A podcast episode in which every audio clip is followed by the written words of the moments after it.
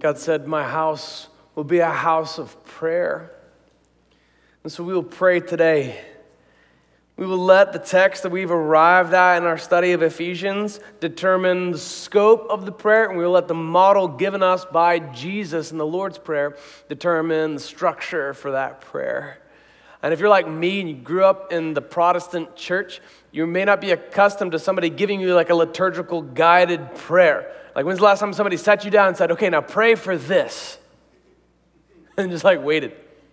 That's what we're going to do as a church today. We are studying verse by verse the book of Ephesians, and it is exquisite. It is amazing. And we've arrived at, in Ephesians chapter 3, beginning in verse 14, the longest prayer in the New Testament. And so we will study this prayer, but the most direct way I can think to apply this text is to pray then, as a church, corporately, together. And then to pray this prayer, which Paul prayed first in his writing, inspired by the Holy Spirit, for the church at Ephesus. We will then pray it over Highlands Community Church. Now, if you're a theology nerd like me, sometimes you can hear a sermon and you can be skeptical if it's too positive. You're like, no, it's only good preaching if it gives me self esteem issues. That's not always the case. Where did that come from? I think that's a defense mechanism that we put in our hearts so we can detect false teaching, prosperity gospel teaching. But we can set that device to the side because there are no rough edges in this text, Highlands Community Church. All right, so my fellow theology nerd, you're going to say, like, Jesse sounds too positive. Is this prosperity teaching? Has he lost his way? No. I'm saying what's in the text. That's expository preaching, right? You say what the text says. And what does this text say? Nothing but beautiful, soaring, encouraging words that will just take an atom bomb to the scope of how you pray and remind you of who your God is and how great He is and what He is able to do. And if you allow it, it will alter the trajectory of what you would have prayed before such that, such that because of this text, you would now pray in proportion to what God is able to do. Think on that prospect. To pray in proportion to what God is able to do. Does that challenge your prayer life? My skeptical friend, my militant atheist friend who's with us today, you actually may have an easier time with this text than the seasoned Christian. Because those of us, church kids, grew up in the church, our testimony goes like this I was saved when I was six, I'm still saved. you can grow jaded in your prayer life. And over the course of time, if you pray things that are not in the will of God, those prayers go unanswered, and that can frustrate you. That can burn you out in your prayer life. That can cause you, as a reflex, to begin to shrink the scope of what you pray, narrower and narrower until it almost falls within the range of what you are able to bring about is manifest through your own means because your fragile faith can't take the thought of asking God to do something He doesn't do it. And so your prayers diminish. And this text is going to stretch that back out again. So you pray in proportion, not to what you are able to do, but in proportion to what God is able to do. So let it challenge you, Christian. Let it remind you the scope of what God may do he is able to do immeasurably more than you could ever ask or imagine. So pray accordingly. Pray like your God is big, Christian, because He is. He is. The very first prayer, I hope my skeptical friends pray, comes from Romans 10 9. The very first prayer I want you to pray is this. Are you ready? Jesus is Lord. I think that's the very first prayer God wants to hear from you. Because you may already, already have tuned out the idea of joining us in prayer because you're like, no, I've tried prayer. I've tried prayer and prayer doesn't work. I try I prayed, I asked God to do something, he didn't do it. In fact, that's why I don't believe in God. Because I asked God to do something, he didn't do that thing I asked him to do. Therefore, God does not exist.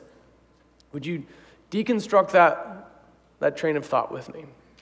It's a very common objection given to belief in God. You ask him to do something, he didn't do it. And my friend, God does not have to do what you ask him to do in order to exist.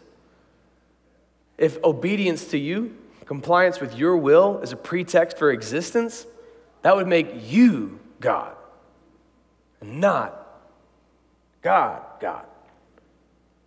God does not have to answer your prayers in order to exist. He answers prayers only that are in accordance with His will.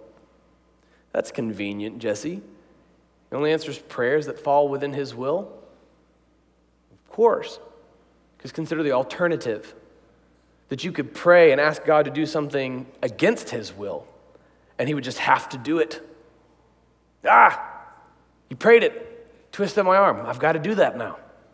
Again, that would make you God, not Him. So, of course, God is only going to answer prayers that fall in accordance with His will. I've prayed to God numerous times, the top of my lungs, for Him to do things that He did not do. And it stretched my faith to say, okay, because God did not answer this, was not according to His will. But, Christian, don't let that jade your prayer life such that it narrows in scope over the course of time, eroding the boundaries of what you pray for, and so that you forget how to pray for the impossible, which God is able to do. Ephesians chapter 3, beginning in verse 14.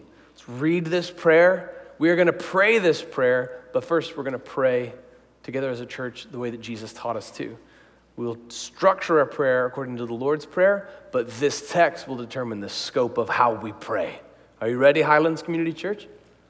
Let's look at this incredible text. For this reason, I bow my knees before the Father, from whom every family in heaven and on earth is named, that according to the riches of his glory, he may grant you to be strengthened with power through his Spirit in your inner being, so that Christ may dwell in your hearts through faith, that you, being rooted and grounded in love, may have strength to comprehend with all the saints what is the breadth and length and height and depth, and to know the love of Christ that surpasses knowledge, that you may be filled with all the fullness of God. Now, to him who's able to do far more abundantly all that we ask or think, according to the power at work within us. To him be the glory in the church and in Christ Jesus throughout all generations, forever and ever. Amen. That is a prayer, isn't it? Is anybody convicted by that? Like, oh man, I need to pray like that. How many of us would do well to pray like six year olds? You know? Isn't that what Jesus taught us? With faith like a child? Oh, the immeasurable scope of this prayer. It's tremendous. Right? So, Highlands, you've trusted me before in a year's worth of preaching. Have I shown myself trustworthy to say what the text says? Yes. All right, so you can trust me now when I'm just going to encourage you and encourage you and encourage you, okay? You've walked with me through some very offensive texts. All right, now the beautiful liberty that comes with that is if you're going to stay with me through the difficult text, please don't fail to relish and the luxurious texts. Do you understand? That's your prerogative, Christian. If you're going to go verse by verse through a book of the Bible, by all means, don't just face head on the politically incorrect ones, but fail to champion the beautiful, soaring ones. Okay? This text is amazing, and I pray, I pray that it just sets an atom bomb to the scope of how we pray. Now, it opens up with some familiar words. This is for this reason.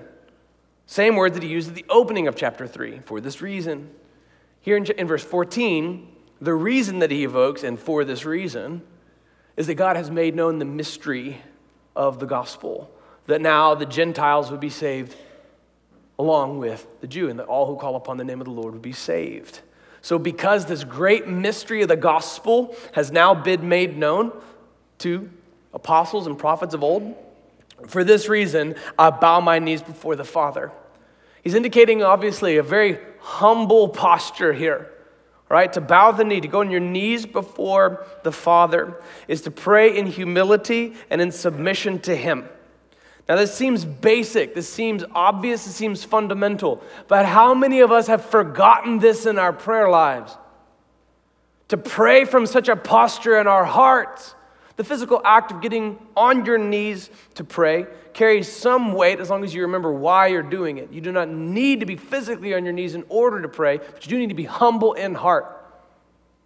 How many of us go before God the Father instead of in humility before the Father on our knees? We go before Him the way that we would a secretary. I need this and this and this, this. As opposed to praying in humility, remembering which one of you is God when you pray. Go before Him as the Father. Now, there's some, some beautiful unity in this teaching as well. I bow my knees before the Father, from whom every family in heaven and on earth is named. You could see echoes of the Lord's model prayer already, can't you? How did Jesus teach us how to pray? Our Father. The first two words of the model prayer given by Jesus already teach us something that's similar to this. He is reminding us that we all have one Heavenly Father, He is our Father. I don't know what your ethnic background is, but I know that we have one Heavenly Father. I don't know what culture you come from, but we have one Heavenly Father. We've all moved here, some of us here from, from nations far away, but we all have one, we have one Heavenly Father. We come from different generations, but we have one Father. In different walks of life, but we have one Father. Welcome home, the family of God, Highlands Community Church. We have one Father. That makes you my brother, my sister, doesn't it? Every family on earth gets this name because we all have this one heavenly Father. Christianity is better equipped than any other force in this world to obliterate and end racism because there's no other institution of thought that would evoke such a beautiful principle as this and could also transform hearts like the gospel of Jesus Christ. We have one Father, and every every family in heaven and on earth is named under his under his leadership. He is the father. Verse 16 that according to the riches of his glory he may grant you to be strengthened with power through his spirit in your inner being this is a this is an important thing that we sometimes forget when jesus in the beginning of the book of acts spoke to his disciples he told them you will receive power when my holy spirit comes upon you all right, now, those of us who are theologically very conservative, oh, that makes me nervous. Don't talk about the power of the Holy Spirit. Do you not believe Jesus when he said, You will receive power when my Holy Spirit comes upon you and you be my witnesses in Jerusalem, Judea, and Samaria, and to the ends of the earth? From the outside looking in, somebody who didn't have that spirit would call that delusion.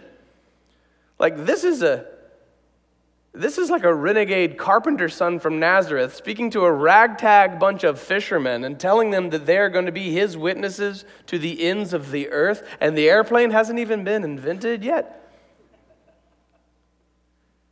But here we are from the other side of the earth, believing upon it. Evidently, evidently, they did receive power because here we are at the ends of the earth. Jesus said, You will receive power when my Holy Spirit comes upon you. This is the strength, this is the source of the strength in this text. That according to the riches of his glory, he may grant you to be strengthened with power through his Spirit in your inner being. I love verse by verse preaching. It's my favorite kind. But there is one downside, there is one peril to verse by verse preaching. You take a letter like Ephesians that was meant to be read in its entirety in one sitting, and you stretch it out over the course of months, and you can lose track of what you just read. Okay, watch a movie five minutes at a time over the course of three months. You will get confused at some point. So, to fully appreciate what Paul just evoked, we have to remember what we studied in previous sermons here, what we looked at in previous group sessions. Paul has just used the analogy of the Old Testament temple that was torn down stone by stone. And to say that now, today, there is a new dwelling place of God. It is comprised of Jew and Gentile alike, and it is a new dwelling place for God, and its cornerstone is Jesus Christ. At the very center the very center the very center of the temple was the Holy of Holies. And that's where the direct presence of God was on the earth. And now, in this language, he's saying you would be strengthened by the Spirit's presence in your innermost being. That makes you, Christian, the temple. He's evoking imagery that he established in previous chapters that you be strengthened by his Spirit in your innermost being, so that Christ may dwell in your hearts through faith. This is not a drill. I'm literally praying exactly this over you, my skeptical friend. That Christ would dwell in your heart through faith. In Jesus' name, amen. The very first prayer that you're going to pray is going to be to your Father. You're going to be filled with His Spirit. You're going to have faith in Jesus Christ. He's going to live within your heart. And then here's what's interesting that's going to then change what you would pray. You would pray things that were selfishly motivated before, but then once you once you have the Spirit of God in your innermost being, once you have Christ in your heart through faith, it changes what you would have prayed. It changes what you were going to pray. You were praying for your will to be done, but then you begin to pray for God's will to be done. You actually prefer God's will to be done over your own. It changes everything when you have the Spirit of God in your innermost being, when Christ dwells in your heart through faith. Last night, I gave my kids ice cream at like 8 o'clock at night. And why did I do that? Because my kids. And they came to church with me, Saturday night church, and they asked for ice cream. And they're really cute. Have you seen them? I love them. I'm going to love them forever. So, yeah, it was worth it to watch them run laps around the living room before bedtime. But they asked, Daddy, can we have ice cream? I said, Yes. because I love them. and my children. I love giving good gifts to my children. And I'm a sinner. Right, think about that for a second. If I, who's still struggling with the sin nature and the process of sanctification that will go on to the day that I die, if I, though a redeemed sinner, would give my children gifts, how much better then is our Heavenly Father at giving good gifts to those who ask Him? That's what Jesus taught. I give them gifts because they're my children. Now, if somebody else's kid comes up to me and asks for ice cream, like, who are you? Whose are you? We've got a rogue kid asking for ice cream, and I don't want to get in trouble buying your kid ice cream. Eh, like a, a child walks up to you and asks you for ice cream. You're skeptical, right? Who is this? Is it possible that like none of your prayers have been answered because he's not your father? How does prayer begin? Our Father who's in heaven. How did this prayer begin? Right? Bowing the knee before the Father. Is he your father? Do you have a relationship with Him? Have you confessed with your mouth Jesus is Lord? Do you believe in your heart that God raised Him from the dead so that you'd be saved? If you're not a Christian, if you're not a Christian, this is the reason your prayer life is frustrated. And watch what happens when you are, as this text described, strengthened by the Spirit in your innermost being, filled with Spirit of Christ through faith in your heart. The things that you pray for then change the things that you pray for begin to radically, radically change. Now, look at this. Do you see that in verse 17 that you being rooted and grounded in love? That's so vital for everything that follows. We see the metaphorical language begin to stretch into every conceivable spatial dimension height, breadth, width, depth, all, all the different dimensions you could explore spatially. But it begins here rooted and grounded in love. If you lose track of this, if your heart gets hardened, you grow weary, jaded, bitter, spiritually tired, if you lose track of this, you lose track of how great the love of God is. I'll bet I'm the biggest theology nerd in here. And I've seen this happen before. The deeper you study the things of theology, the easier it can become to become condescending towards other people who haven't studied as in depth as you have. And the moment, the nanosecond that you begin to look at other believers, especially other believers who hold to a sound gospel, same gospel that you believe, all right, they may commit errors in some of the secondary issues of the faith, but the moment that you begin to look at them with any air of condescension, you've forgotten the gospel, you've forgotten theology, you're no longer rooted and grounded in love. The more you study theology, the more humble you should become, Christian. The more loving you should be. If you begin to look at other Christians who commit theological error on negotiable issues with an air of condescension, or with hostility, and tempted to slander them, as I've seen Christians do, you have forgotten this. You are no longer rooted and grounded in love. Do you remember what Jesus said to the church at Ephesus in the book of Revelation? Do you remember his warning to them? What did he say? In Revelation chapter 2, to the church at Ephesus, remember your first love. Remember the height from which you've fallen. Repent and do the things you did at first. I wish that the church at Ephesus had continued to abide in this very prayer, to continue to be rooted and grounded in love. Highlands Community Church, do not forget your first love. Fall back in love with Jesus again if you've drifted. Let this scripture and the way that it stretches the scope of how we pray remind you of what it was like to be still wet from the baptistry, madly in love with Jesus, and pray like that. To Pray like six year olds once again as a sign of spiritual maturity. Continue in the text with me. We have strength to comprehend with all the saints. I love how this transcends the boundaries of sanctuaries and auditoriums and worship centers, that all of us share in this same spirit with other saints. My heart goes to our missionaries from Highlands Community Church who are at distant shores right now as we gather today. With all the saints, with all the saints, what is the breadth, length, height, and depth? It covers every conceivable spatial dimension, and to know the love of Christ that surpasses knowledge. Do you see the word play in verse 10?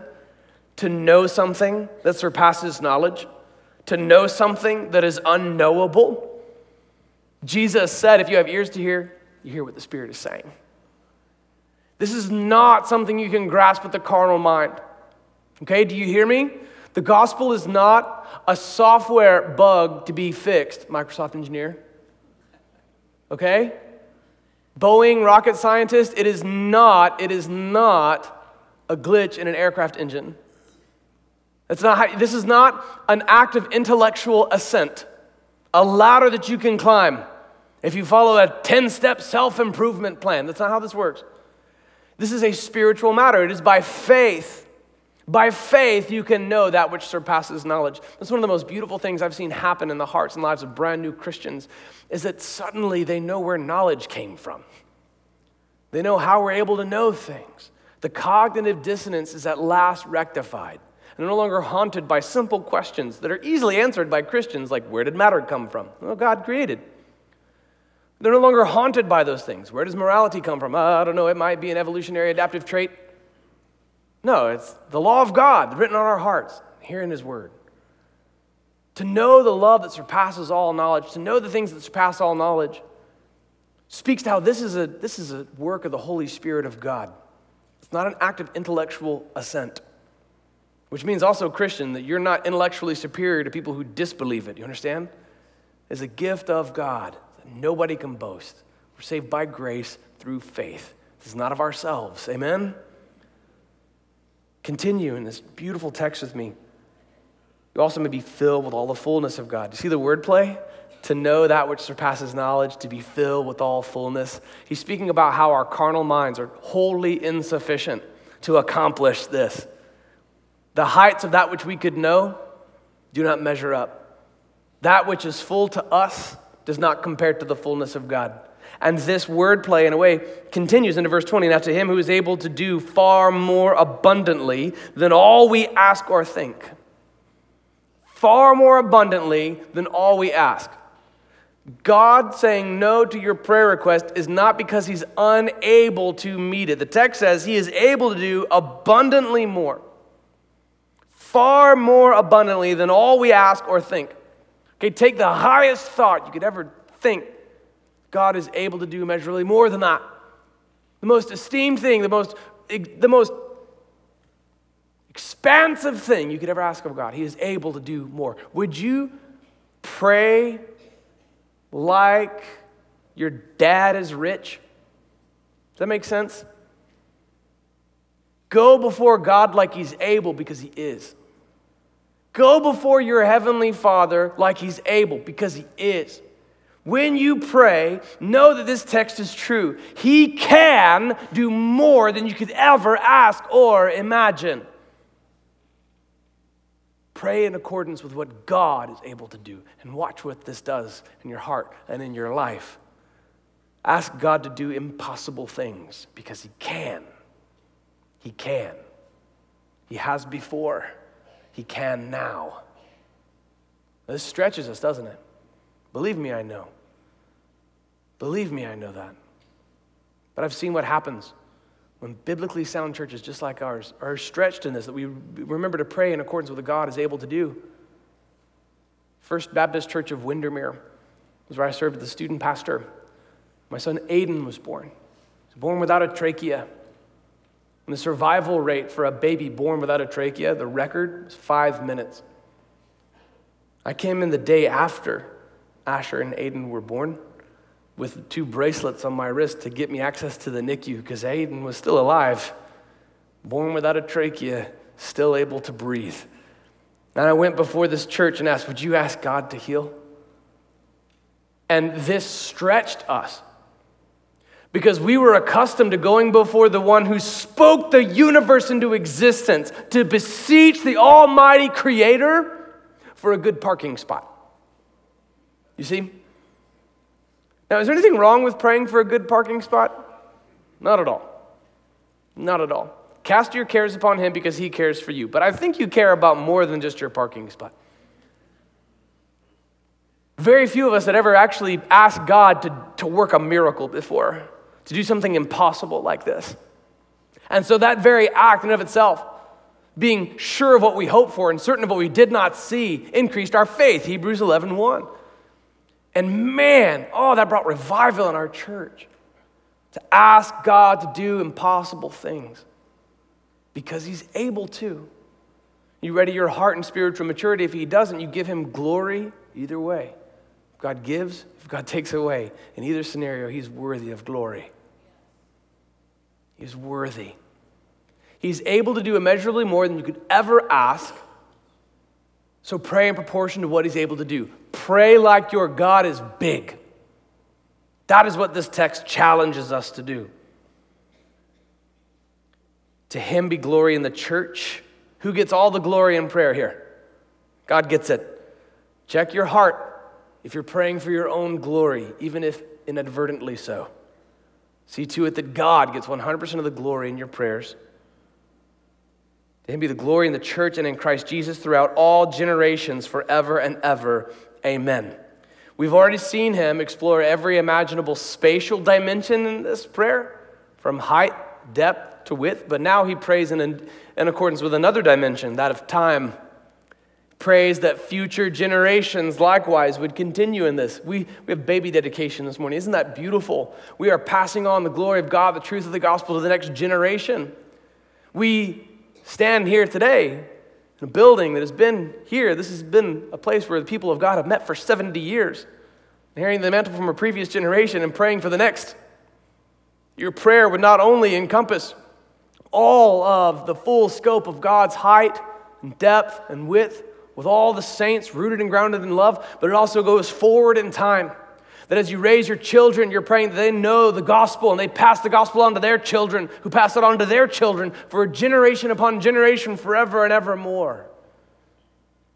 Would you welcome Jesse Ketchum to the stage with me as he helps me lead us in prayer?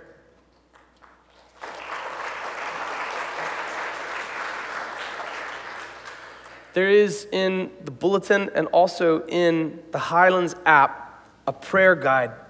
You can use this week, you can use now if you would like. And it walks us through in the sermon notes section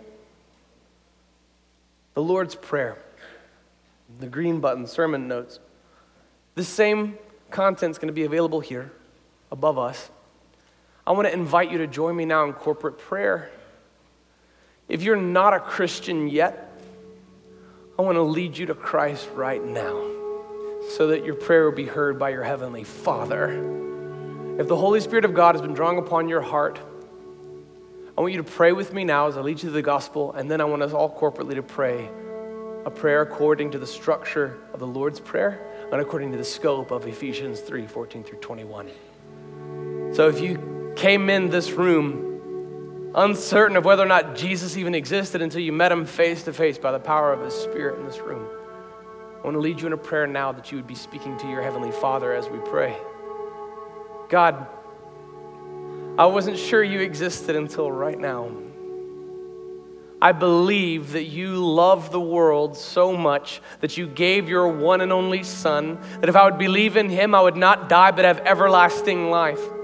And I confess, oh God, that I've sinned and fallen short of the glory of God. Romans 3:23. And Romans 6:23, I confess that the wages of my sin is death, but the gift of God is eternal life in Christ Jesus. John 14, 6. I believe that Jesus is the way. I believe that Jesus is the truth. I believe that Jesus is the life. And I know there's no way I can come to you, Father, except through Jesus. And so, in accordance with Romans 10 9, filled with the Holy Spirit of God, I confess with my mouth, Jesus is Lord. Highlands Community Church, would you say, Jesus is Lord? Say it, Jesus is Lord. I believe in my heart that God raised Jesus from the dead. Now, God, let me be saved. Be my Father to whom I pray. Now, Christian, would you just pray to God and give Him glory? Our Father who's in heaven, hallowed be your name. Pray to God and give Him glory as you pray.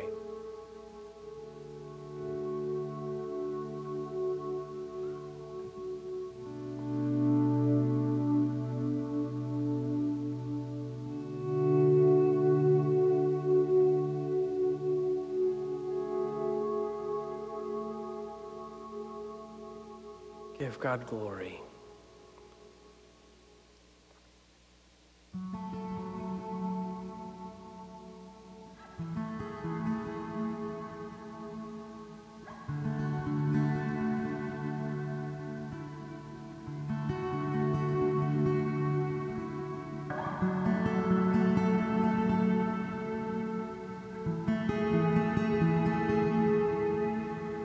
Pray now for the will of God to be done on earth as it is in heaven.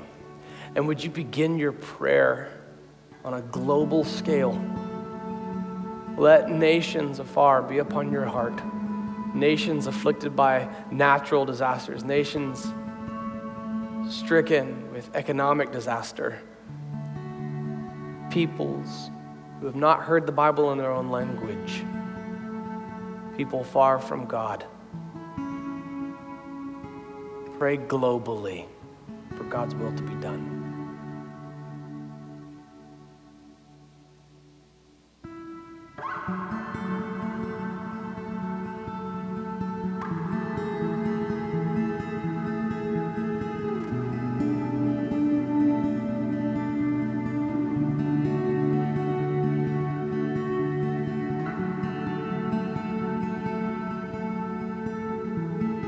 Lift up the missionaries of Highlands Community Church from across the globe.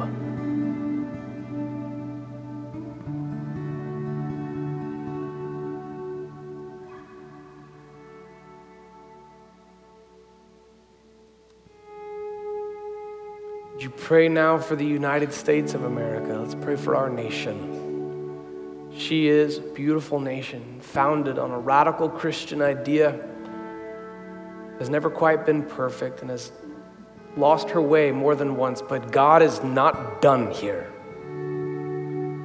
Pray for our nation.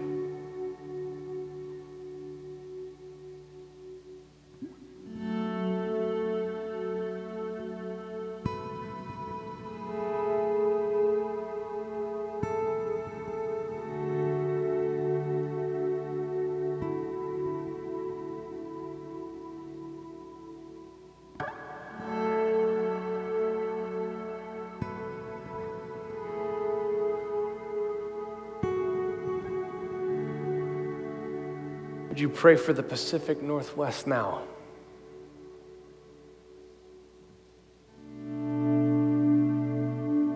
Pray for revival. Remember what we studied as you pray. He is able to do abundantly more than we ask or imagine. Pray like your God is big, Highlands, and ask Him to bring revival here.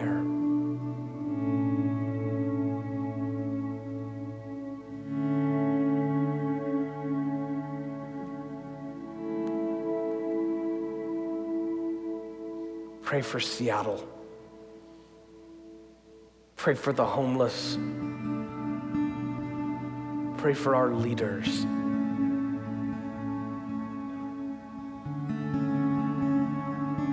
Lift up Renton. Lift up Kent. Pray for revival. Pray for God's will to be done.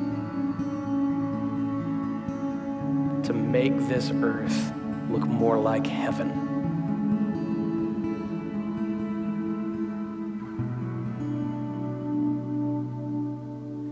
Would you pray now for Highlands Community Church. With Highlands Renton, Highlands Kent, pray for unity, pray for continued growth. Pray for Highlands Community Church.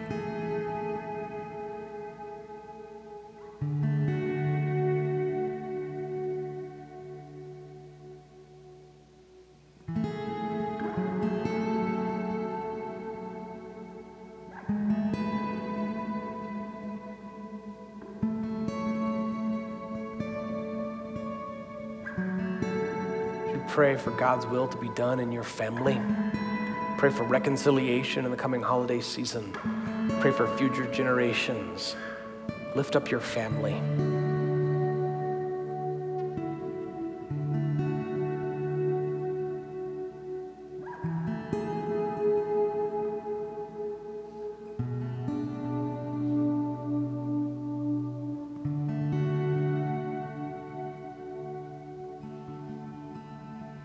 Lastly, would you pray for yourself? Pray for God's will to be done in your own heart.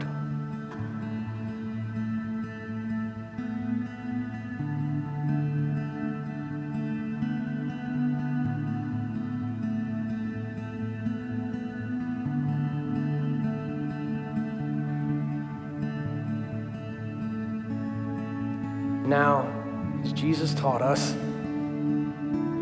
drawing upon how God miraculously fed the Israelites what they needed for each day.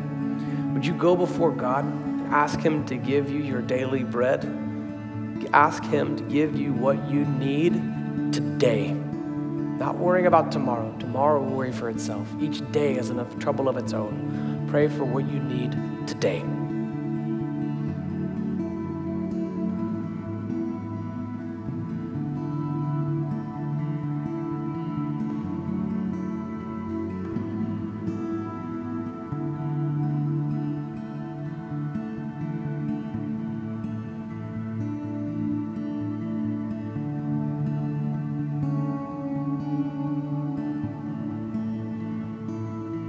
This next part could be difficult. Would you forgive others? Would you forgive absolutely every last person who's ever wronged you? Go before God and do not relent in wrestling with this thought until you can, in good conscience, say to God, I have forgiven him, I have forgiven her, I have forgiven those people, I've forgiven those who have wronged me. Christian, you've been forgiven everything. So, everything you should forgive.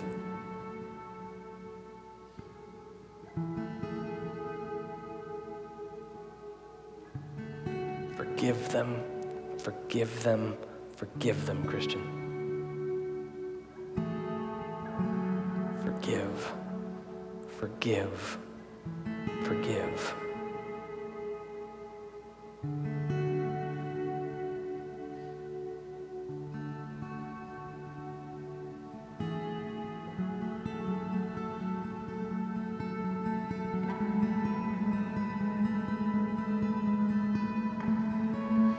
Would you go before God and ask for Him to forgive you of your sins? And would you be honest as you do? He knows about this sin. He was there when you committed it. Would you just confess it before Him? 1 John 1 9 says, If we confess our sins, He is faithful and just, will forgive us of our sins and cleanse us from unrighteousness. So would you ask God to forgive you, forgive you of your debts to Him?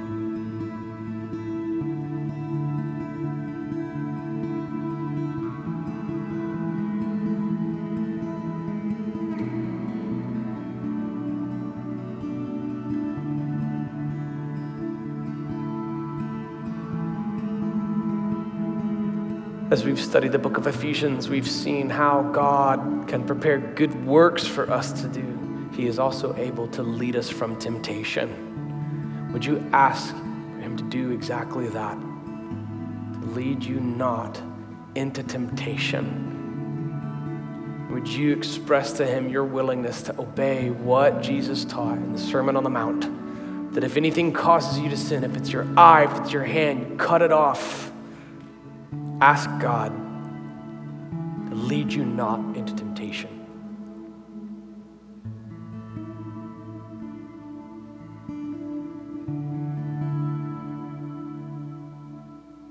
Ask God to deliver you from evil.